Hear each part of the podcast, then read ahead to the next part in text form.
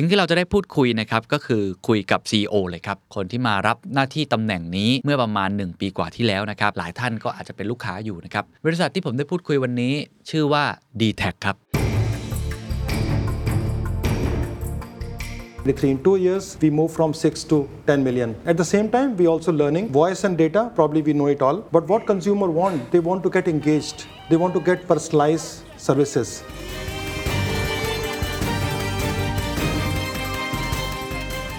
หลายท่านก็ต้องบอกว่าในสมรภูมินี้มีการแข่งขันที่ดุเดือดมากๆ d t แทก็พยายามที่จะแข่งขันตลอดเวลานะครับ แต่ว่าในอนาคตครับจะเป็นอย่างไรนะครับ This is the Standard Podcast. Eye-opening for your ears. The secret sauce. สวัสดีครับ ผมเคนนักครินทร์และนี่คือ The Secret Sauce Podcast What's your secret? ก่อนอื่นครับก็ต้องบอกนะครับว่า The Secret Sauce ตอนนี้นะครับที่ผมพูดคุยกับคุณชารัตจาก d t แทนะครับถ่ายทำไว้ก่อนที่จะเกิดดีลใหญ่ก็คือการควบรวมกิจการกันระหว่าง True แล้วก็ d t แทนะครับวันที่ 22 พฤศจิกายนนะครับเราเห็นแล้วนะครับว่าดีลน่าจะเสร็จที่เขาประกาศออกมาเนี่ยอาจจะช่วงไตรมาส 2 หรือไตรมาส 3 ในปี 2565 คือในปีข้างหน้านะครับอย่างไรก็ตามครับก็ต้องติดตามอย่างใกล้ชิดนะครับว่าดีลนี้จะ ผ่านฉลุยไหม หรือจะมีเงื่อนไขอะไร เพราะว่าก็เกิดเสียงวิพากษ์วิจารณ์เหมือนกันนะครับ ว่าจากฝั่งประชาชนนักเศรษฐศาสตร์หรือนักวิชาการเองนะฮะ ว่าเอ๊ะดีลนี้มันเป็นการผูกขาดหรือไม่ มันกินรวบหรือไม่ มันจะเกิดผลกระทบต่อผู้บริโภคมากน้อยอย่างไรแค่ไหนนะครับ เพราะฉะนั้นใน episode นี้นะครับก็เหมือนจะเป็นการพูดคุย insight ของ dtac ว่าเขามีความคิดจะกระโดดเข้าไปในเทคโนโลยีใหม่ ๆ หรือว่าจะ transform ตัวเองเป็นบริษัทอีกรูปแบบหนึ่งที่เขาให้สัมภาษณ์ไว้ เรียกได้ว่าตอนนี้น่าจะเป็นอีกตอนหนึ่งครับที่ทำให้ทุกท่านมองภาพได้ครบวงจรมากขึ้นนะครับ ลองไปฟังกันดูครับ บริษัทโทรคมนาคมปรับตัวอย่างไรต่อการเปลี่ยนแปลงของโลกหลังโควิด -19 ครับ ไม่ว่าจะเป็นเรื่องของเทคโนโลยีครับ ตอนนี้มีอินเทอร์เน็ต from the sky ครับ การที่ปล่อยเรื่องของอดาวเทียมขึ้นไป แล้วก็ปล่อยอินเทอร์เน็ตลงมา เขาจะเปลี่ยนแปลงธุรกิจของเขาอย่างไร เรื่องของ Metaverse ครับพูดกันเยอะมากนะครับ ว่าหลังจากนี้คนจะย้ายโลกไปสู่โลกใน Metaverse บริษัทโทรคมนาคมต้องปรับยังไง เรื่องของพฤติกรรมผู้บริโภคครับโอ้โหเปลี่ยนไปเยอะมากๆ go digital มหาศาลเลย จะไปรองรับความต้องการที่ไม่เหมือนเดิม และเปลี่ยนเร็วอย่างไร เรื่องของคู่แข่งครับตอนนี้ในประเทศไทยที่เราเห็นหลักๆก็3เจ้าใหญ่ๆนะครับก็แข่งขันกันค่อนข้างดุเดือดมากขึ้น หลังจากนี้เขาจะทำยังไงให้ตัวเองแตกต่าง บริษัทที่ผมได้พูดคุยวันนี้ ชื่อว่า d t แทครับ หลายท่านก็อาจจะเป็นลูกค้าอยู่นะครับ หลายท่านก็ต้องบอกว่าในสมรภูมินี้มีการแข่งขันที่ดุเดือดมากๆ d t แทก็พยายามที่จะแข่งขันตลอดเวลานะครับ แต่ว่าในอนาคตครับจะเป็นอย่างไรนะครับ สิ่งที่เราจะได้พูดคุยนะครับก็คือคุยกับ CEO เลยครับ คนที่มารับหน้าที่ตำแหน่งนี้เมื่อประมาณ 1 ปีกว่าที่แล้วนะครับ คุณชารัตเมโรธาครับ ท่านเป็นประธานเจ้าหน้าที่บริหารบริษัท Total Access Communication จำกัดมหาชนนะครับ และเนื่องจากว่าเราคุยกันเป็นภาษาอังกฤษนะครับ เดี๋ยวผมจะเดินทางไปพร้อมๆกับทุกท่านตลอดบทสนทนาให้นะครับแน่นอนครับคำถามแรกที่ต้องชวนคุยกันก็คือเรื่องของโควิด -19 นี่แหละครับ ว่าในระยะเวลาที่ผ่านมาตอนนี้เนี่ยมันเป็นอย่างไรบ้างในมุมมองของเขานะครับ คุณชารัตก็บอกครับว่าโควิดเนี่ยเป็นตัวเร่งปฏิกิริยาให้เกิดการเปลี่ยนแปลง ในด้านเทคโนโลยี ในด้านพฤติกรรมผู้บริโภคนะครับหลายคนใช้โทรศัพท์มือถือญาติผู้ใหญ่ต่างๆ ก่อนนี้อาจจะไม่เคยใช้ครับก็สามารถที่จะเข้าถึงได้โดยเฉพาะเรื่องของการเยียวยาจากภาครัฐนะครับ ส่วนนี้เลยครับผมก็เลยถามเขาว่าในฐานะคนที่ดูแลเรื่องของไอ้ telco หรือ telecommunication เนี่ย เขามีมุมมองอย่างไรนะครับเขาเริ่มแบบนี้ครับเขาบอกว่าตั้งแต่กุมภาพันธ์ 2020 เป็นต้นมาเนี่ยหรือช่วงแรก ๆ ที่โควิด -19 ระบาดเนี่ยเขาเห็นการเปลี่ยนแปลงในทางที่ดีเยอะมาก โดยเฉพาะเรื่องดิจิทัลก็คือประชาชนปรับตัวเข้าสู่ดิจิทัลนะครับเช่น เมื่อก่อนครับลูกค้าอาจจะใช้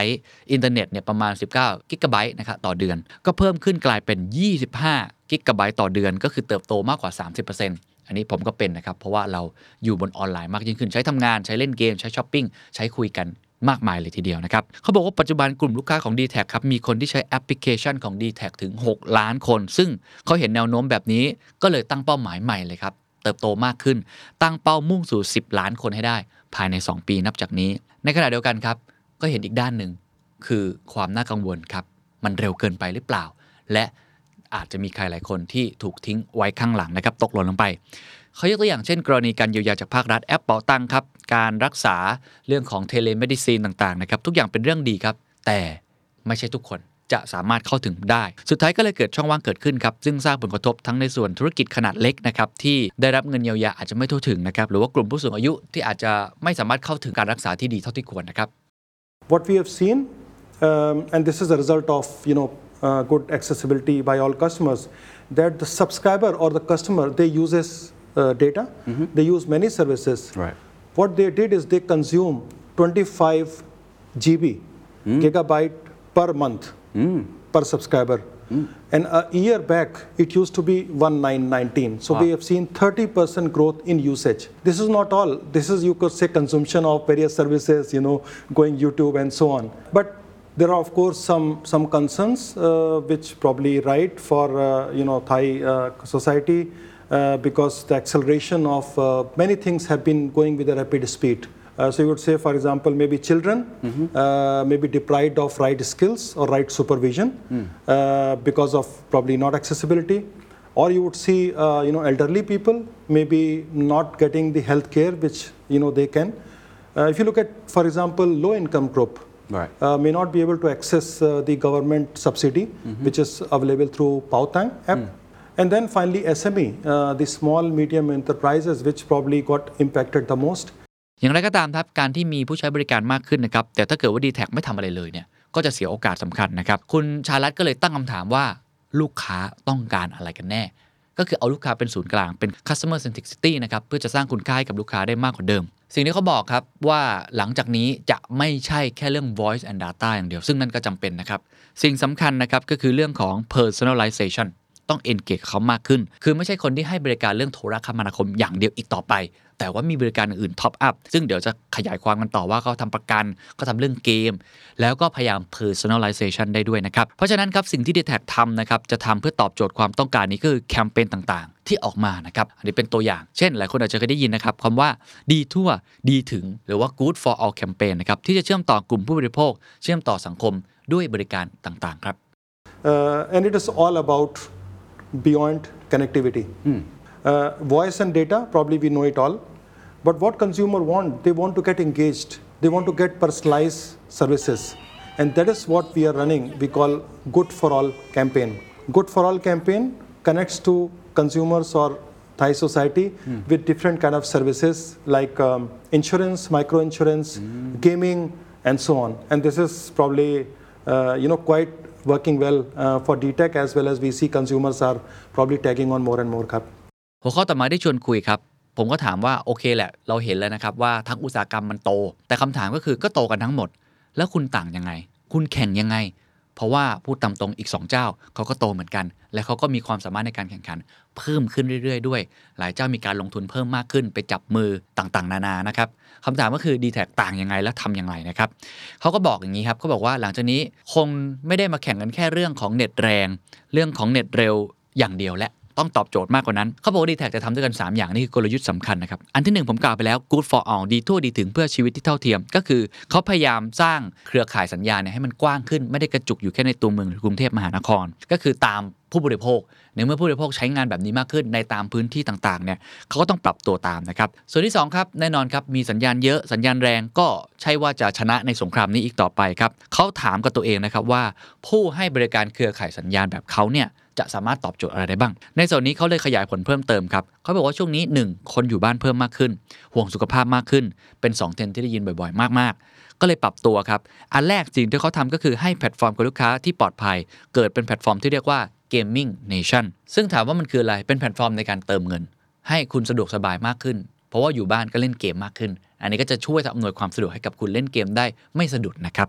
รวมไปถึงอีกอันหนึ่งครับ เรื่องของใจดีช่วยค่ายาครับ คุณชารัตบอกว่าใจดี Pharmacy Services เนี่ย สิ่งนี้มีขึ้นเพื่อช่วยเหลือกลุ่มลูกค้า ช่วยลดค่ายาต่างๆ ก็แตะ 2 ส่วนเพิ่มขึ้น อันแรกเกมเพราะอยู่บ้านมากขึ้น อันที่ 2 แตะเรื่องของสุขภาพค่ายาต่างๆนะครับและส่วนที่ 3 ครับ เขาพูดตั้งแต่ต้นแล้วผมรู้สึกว่าเขาพยายามเน้นเรื่องนี้มากๆ ก็คือเรื่องของดิจิ t a ลดีฟายนะฮะ เรื่องของแกลตรงนี้ค่อนข้างมาก การจะอุดไอ้เรื่องของดิจิ t a ลดีฟายเนี่ยเขามีด้วยกัน 2 ส่วนด้วยกันนะครับ อันที่ 1เขาได้ตั้งทีมที่ทำงานร่วมกับโรงพยาบาลศิริราชครับสองครับ Net for Living หรือว่า Net ทำกินครับที่มีขึ้นมาเพื่อช่วยเหลือผู้ประกอบการต่างๆ First part is about you know good for all. Uh, what I talked about is about accessibility of coverage, meaning what we saw before uh, that consumers were either uh, at Bangkok or at the downtown area or maybe you know dense areas and so on. But what we saw that traffic was moving from uh, Bangkok to provinces and also to remote areas. It means uh, DTech had to do our network strategy adoption so that we are present across Thailand, especially in the provinces where customers are going. Second one, uh, one what we are talking about is friendly and fun-loving services.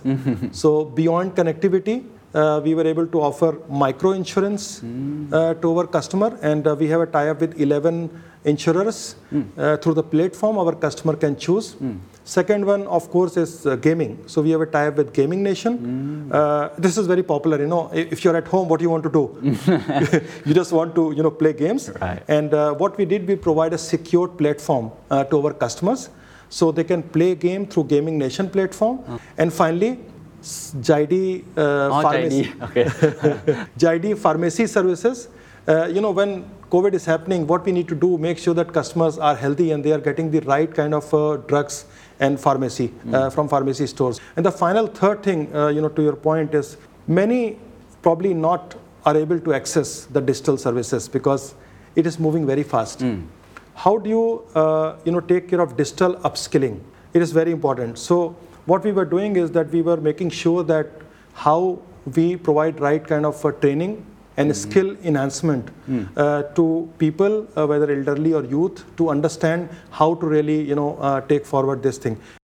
ถามว่ามีบริการอะไรบ้างนะครับ เราฟังไปแล้วเมื่อกี้แพลตฟอร์มเติมเงินเกมนะครับ Gaming Nation มีเรื่องของลดค่ายานะครับเรื่องสุขภาพ เขายังทำเรื่องประกันนะครับ ตอนนี้ telco กระโดดมาทำประกันแล้วนะครับ และบริการอื่นๆอีกมากมายทำให้ผมก็เลยตั้งคำถามต่อเช่นเดียวกันว่า ตอนนี้ d t แทเนี่ยเหมือนไม่ใช่ telco แล้ว ก็คือทำมากกว่านั้นแล้ว ตอนนี้มันคืออะไรกันแน่คำตอบที่ได้ค่อนข้างน่าประหลาดใจนะครับเขาตอบว่าเขาคือสนุกครับ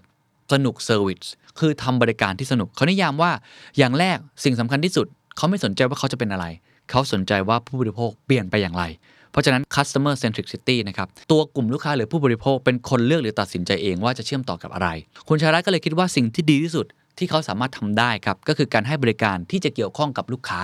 เพราะเมื่อลูกค้าได้รับบริการต่างๆ ที่เสนอให้นอกเหนือจากการเชื่อมสัญญาณแล้ว มันก็จะส่งผลดีกลับมาเอง กับตัว d t แทยิ่งลูกค้าใช้บริการต่างๆ มากขึ้น ก็ยิ่งดีสำหรับตัวเขามากขึ้น แล้วก็บริแท็ก็สามารถได้รายได้เพิ่มมากขึ้นด้วยนะครับนี่จึงเป็นเหมือนกุญแจสำคัญครับที่ทำให้ d t แทหันมาโฟกัสแทนที่จะโฟกัสแค่ว่าคนนั้นได้เข้าถึงเรื่องของสัญญาณมากน้อยแค่ไหน voice and data ไม่ใช่ละ ตอนนี้เขาโฟกัสกับว่าลูกค้าสามารถเชื่อมต่อสิ่งสำคัญเหล่านี้ไปสู่สิ่งอื่น ๆ ได้มากน้อยแค่ไหน และนี่เองครับ ที่เป็น business model ใหม่ของตัว dtac นะครับ ที่สามารถทำธุรกิจให้ดียิ่งขึ้น และคำถามก็คือแล้วธุรกิจอะไรที่เกี่ยวข้องไอ้ที่จะ connect กับลูกค้านี่คืออะไรคำตอบก็คือบริการและต้องสนุกด้วยครับเป็นสนุก serviceนั่นเองครับ And if you really want to define our brand, I can define in one simple keyword, สนุก Services ครับ ก ดยืมเน็ตดิพี่ Then it is important when customer, uh, you know, is there, uh, they should connect to what matters most to them. This is very important. You talked about monetization. I think the first most important thing for DTEC as a good corporate citizen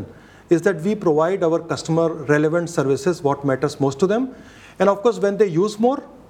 that's good for us. When they get different kind of services, that's good for us. Hmm. And that is something is a great motivation for us that we are able to help our customers to connect what matters most, and that helps us also do good business hmm. in Thailand. I hmm. will summarize like that. So we are, you can say we are friendly, we are accessible, and we are very agile brand in Thailand. So Sanuk Kap จบจากเรื่องของกลยุทธ์แล้วนะครับ แล้วก็จบเรื่องของการที่เขาพยายามที่จะสร้างความสามารถในการแข่งขัน ซึ่งผมสรุปได้ว่าเราอาจจะไม่รู้ครับว่าเขากำลังจะทำอะไรอีกบ้าง แต่ที่แน่ ๆ เขามีการตั้งทีม customer centric challengers ขึ้นมา เพื่อเข้าใจผู้บริโภค นั่นหมายความว่าถ้าเกิดเราเปลี่ยนไปอย่างไร d t แทก็พยายามจะไปถึงจุดนั้น แม้ว่าเรายังไม่รู้ว่าเราจะเปลี่ยนไปเป็นอะไรถูกไหมฮะ ก็ต้องลองติดตามกันต่อไป แต่นี่แหละครับคือคำถามต่อไปที่ผมตามต่อ ถึงแม้จะไม่รู้ว่าพฤติกรรมผู้บริโภคเป็นไปยังไง แต่เรารู้ครับว่า อนาคตมันน่าจะไปในทางไหน มันมีสิ่งที่เกิดขึ้นใหม่ ๆ แน่นอน อาจจะไม่รู้ในเชิงรายละเอียด แต่ต้องรู้ในเชิงดาวเหนือว่ามันจะเป็นยังไง ผมก็เลยถามไปเรื่อง 3-5 ปีข้างหน้าครับเขาบอกว่าการจะฉายภาพอนาคตได้ครับต้องดูพฤติกรรมลูกค้าที่เปลี่ยนแปลงไปก่อนนะครับแล้วเขาเผยครับว่าตอนนี้ d t แทกำลังศึกษาการทำ 5G private networks เขาบอกว่า 5G เนี่ยแน่นอนเป็นการวิ่ง แต่ไม่ใช่แค่วิ่งระยะสั้น แต่เป็นการวิ่งแบบมาราธอนนะครับ เพราะฉะนั้น โจทย์ของเขาก็คือจะมีอีกยาวแน่นอน เขาคงทำอะไรอีกหลายอย่างแน่นอน และเขาบอกว่าจุดได้เปรียบของเขาที่เขาสามารถรองรับกับอนาคตได้ก็คือเทเลนอมีองค์ความรู้มีความเชี่ยวชาญ ก็คือบริษัทเทคโนโลยีนั่นเองครับเขาบอกว่าเมื่อไหร่ก็ตามที่สิ่งเหล่านี้โตเต็มที่ เขาก็พร้อมจะนำสู่ตลาดแน่นอน ก็คือมีการวิจัยแล้วก็คิดค้นเรื่องของเทคโนโลยีใหม่ ๆ ค่อนข้างมากทีเดียวนะครับ นอกจากนี้ครับ d t แทยังได้กำลังพัฒนาบริการด้าน IoT กับบางบริษัทอยู่ ซึ่งเขาขออุบไว้ก่อนนะครับ ก็ต้องรอติดตาม ก็แสดงว่าส่วนแรกเป็นเรื่องของ 5G network ที่คงจะมีรายละเอียดเพิ่มขึ้น การไปปักอินกับบริษัท การเป็น collaborate กับบริษัท เป็นแบบ private network มากขึ้น เพราะว่าประเทศไทยก็ต้องการ 5G เนาะ อย่างเช่นพื้นที่ใน EEC หรือพื้นที่อื่นๆ เนี่ย เป็น automation หมดแล้วในโรงงานอุตสาหกรรม ผมเชื่อว่า d t แทก็คงจะมุ่งไปในทางนั้นนะครับ อันที่ 2 ก็คือเรื่องของ IoT ก็ต่อเนื่องจาก 5G หลายบริษัทต้องใช้ IoT ก็ต้องใช้สัญญาณที่มันมีความเสถียรมีความแข็งแรงมากเพียงพอ และมี service ต่างๆ อันนี้ก็ Telenor ก็สนับสนุนอยู่ dtac ก็มุ่งเป็นทางนี้ อันที่3ครับเขายังกลับมาเรื่องเดิมครับคือเรื่องของ inclusion คือผมไม่แน่ใจเหมือนกันว่าทำไมเขาเน้นเรื่องนี้มากนะครับ แต่ว่าเป็น point ที่สำคัญมากนะครับเขาบอกว่าเขาพยายามจะ bridge the gap ให้ได้มาก ก็คือช่องว่างทางดิจิทัลดิจิทัลอินคลูชันเพราะฉะนั้นเขาต้องให้การฝึกฝน ให้ความรู้ up skill เพื่อลดช่องว่างให้ได้มากที่สุดนะครับ The big theme coming up, uh, you know, for DTEC is that we are doing a lot of uh, understanding on 5G private networks. Uh, we are doing a lot of trials uh, here, partnering with a lot of different uh, companies, including PTT, uh, to really understand what are the commercial applications of 5G working well. We think uh, 5G is a is like a marathon, it's not a you know sprint. Second, we are also working on uh, different kind of uh, IoT services with uh, with some of the companies, which is becoming in quite relevant, machine to machine and so on. That again part of the same bucket. The third, beyond connectivity portfolio, I just explained to you, which is again to make a digital inclusive society so that we try to bridge the gap through various means training and upskilling. At the same time we make sure that portfolio, is also offered to customers. And finally which is very important is, is then offering full blown 5g services as it matures you know time to come five years is a, is a quite big time and i'm sure a lot of things will change a lot of frequency spectrum allocation will happen because teleco telco or telecom operators are also highly reliant on on spectrum frequency band. But so far, so good. We are just following a step at a time. ทีนี้พอพูดถึงอนาคตไปแล้วคร่าวๆเราเริ่มเห็นภาพนะครับคำถามต่อมาที่ผมถามเขาก็คือเรื่องของการเตรียมตัว อันนั้นมันคืออนาคตถูกไหมฮะผมเชื่อว่าปัจจุบันเนี่ยเขาต้องมีการเปลี่ยนแปลงอะไรสักอย่าง เพื่อรองรับกับทิศทางแห่งอนาคต เขาบอกด้วยกันนะครับน่าสนใจมากที่เขาทำ ตอนนี้ Big Agenda ของบริษัทครับ คือเรื่องของ Automation และ Modernization นะครับเขาตั้งเป้าครับว่าภายใน 2 ปี หรือในปี 2023 ครับ กระบวนการที่เป็นแมนนวลต่างๆ ในบริษัทที่เป็นอยู่ตอนนี้ จะต้องเปลี่ยนเป็นอัตโนมัติ 100%โอ้โห ถือว่าท้าทายฮะ ตอนนี้ทำไปแล้ว 25%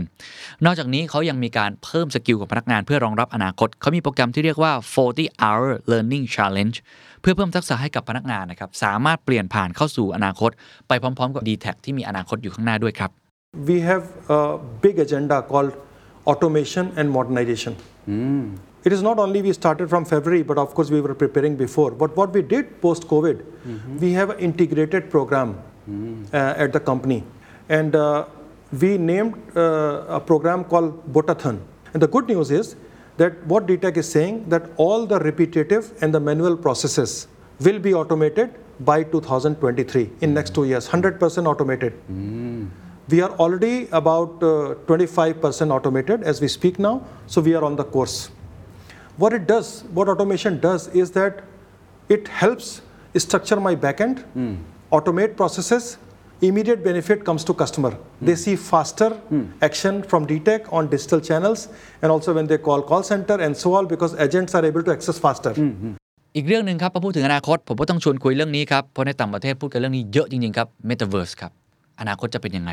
เขาจะคว้าโอกาสตรงนี้ในรูปแบบไหน d t แทจะอยู่ตรงไหนใน Metaverse ครับเขาบอกว่าบทบาทที่เขาเป็นคือการเชื่อมต่อครับ ผมตีความก็คือสะพาน เขาบอก d t แทต้องเตรียมพร้อมกับอนาคตที่กำลังจะเข้ามา คือในฐานะผู้ให้บริการเครือข่ายสัญญาณต่างๆ ที่ควรจะทำคือทำแพลตฟอร์มครับทำแพลตฟอร์มที่เหมาะสม เพื่อที่จะทำให้ผู้ลูกค้ามั่นใจครับว่าลูกค้าที่มาจาก Metaverse จะสามารถทำสิ่งต่างๆ ได้บนเครือข่ายของเรา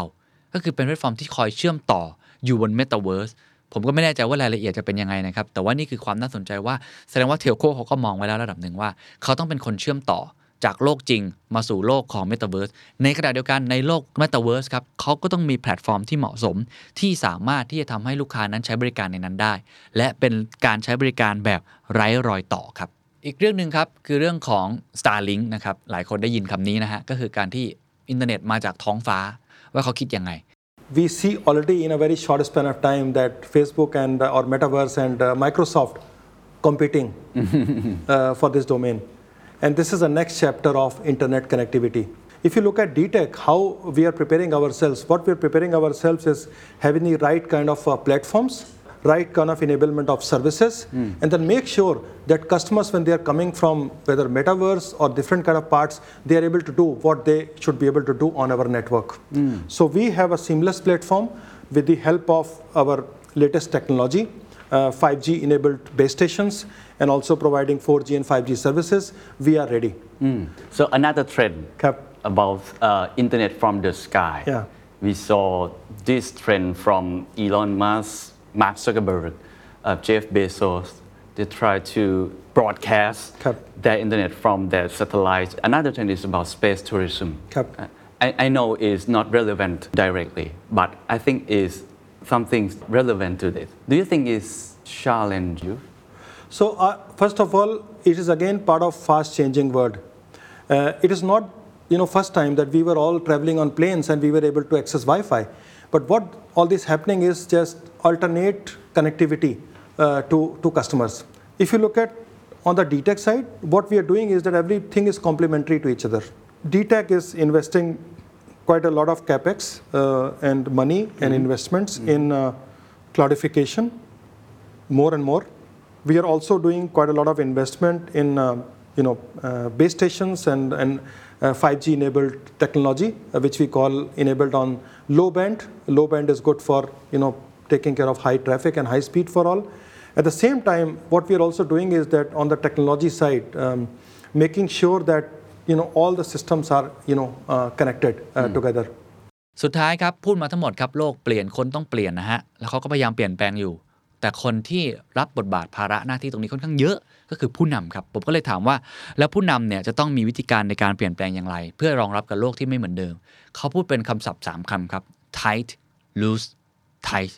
อันนี้คือสิ่งที่เหมือนจะเป็นโปรแกรมของเขานะครับเขาบอกว่าเราเห็นแล้วนะครับว่าโควิดนี้ทำให้หลายคนทำงานที่บ้านมากขึ้น แล้วก็ work from anywhere มากขึ้นนะครับก็เลยเกิดโปรแกรมนี้ออกมา เพื่อเป็นการจับกับกระแสที่เปลี่ยนแปลงไป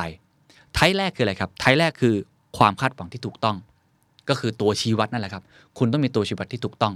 2ครับ loose ก็คือการ empowerment loose ความหมายก็คือปล่อยให้เขาได้ทำงานในแบบที่เขาอยากจะทำ ปล่อยให้เขาได้ทำในสิ่งที่เราตั้งเป้าไว้ โดยอิสระ เขาก็เลยใช้คำว่า loose นั่นเอง เพราะฉะนั้นคุณจะทำงานที่ไหนก็ได้ทำร้านกาแฟทำที่บ้านก็หรือว่าจะไปที่ทะเลก็แล้วแต่ครับ ไม่ได้มีการบังคับ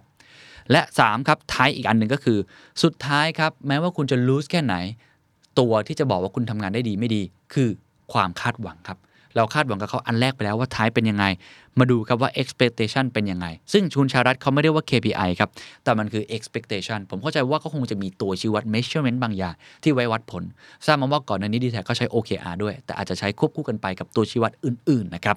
ดังนั้น t i ลูส t ายจึงเหมือนเป็นปรากฏการณ์ใหม่ของ d t แทครับที่เขาพยายาม embed ตรงนี้ implement ตรงนี้มาใช้กับในองค์กรของเขานะครับและเรื่องสุดท้ายครับเมื่อเรามีไทลูสไทแล้วเขาพูด อีกบทบาทหนึ่งของผู้นำซึ่งผมคิดว่าเป็นมุมมองที่ค่อนข้างน่าสนใจนะครับก่อนหน้านี้เราคิดว่าผู้นำก็คงจะต้องทำให้องค์กรประสบความสำเร็จ องค์กรเดินไปข้างหน้า แต่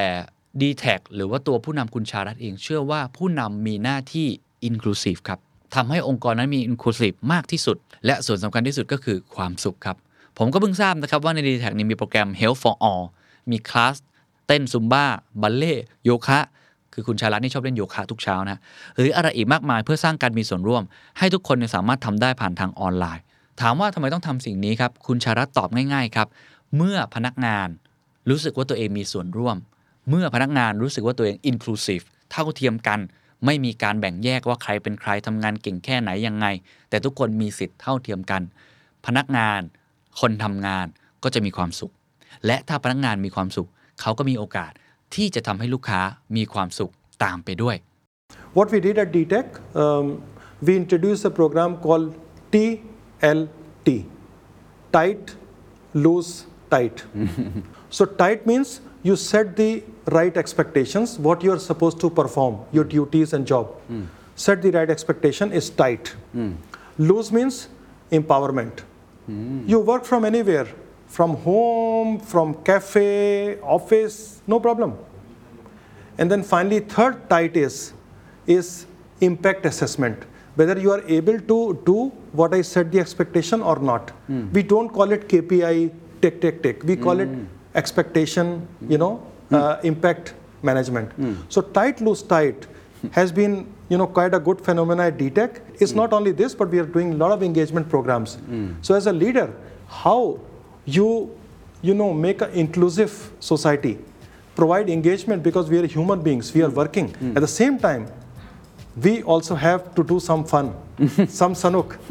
right? So we do different kind of programs. We have health for all program run on Fridays, where four o'clock to six o'clock we can participate in Zumba, you know, belly dance, yoga, meditation. We do it all together online. So what I'm saying is, as a leader, you have to look at how things are changing, adopt, adjust, and make sure that people are happy. When they're happy, they do wonders for your company and for society. And that's the secret sauce. ถ้าคุณชื่นชอบ The Secret Sauce เอพิโซดนี้นะครับ ก็ฝากแชร์ให้กับเพื่อนๆ คุณต่อด้วยนะครับ และคุณยังสามารถติดตาม The Secret Sauce ได้ใน Spotify, SoundCloud, Apple Podcast, Podbean, YouTube และ Podcast Player ที่คุณใช้อยู่นะครับ และอย่าลืมติดตาม Facebook Fanpage The Secret Sauce เข้ามาติชมเข้ามาพูดคุยกับผมได้เลยนะครับ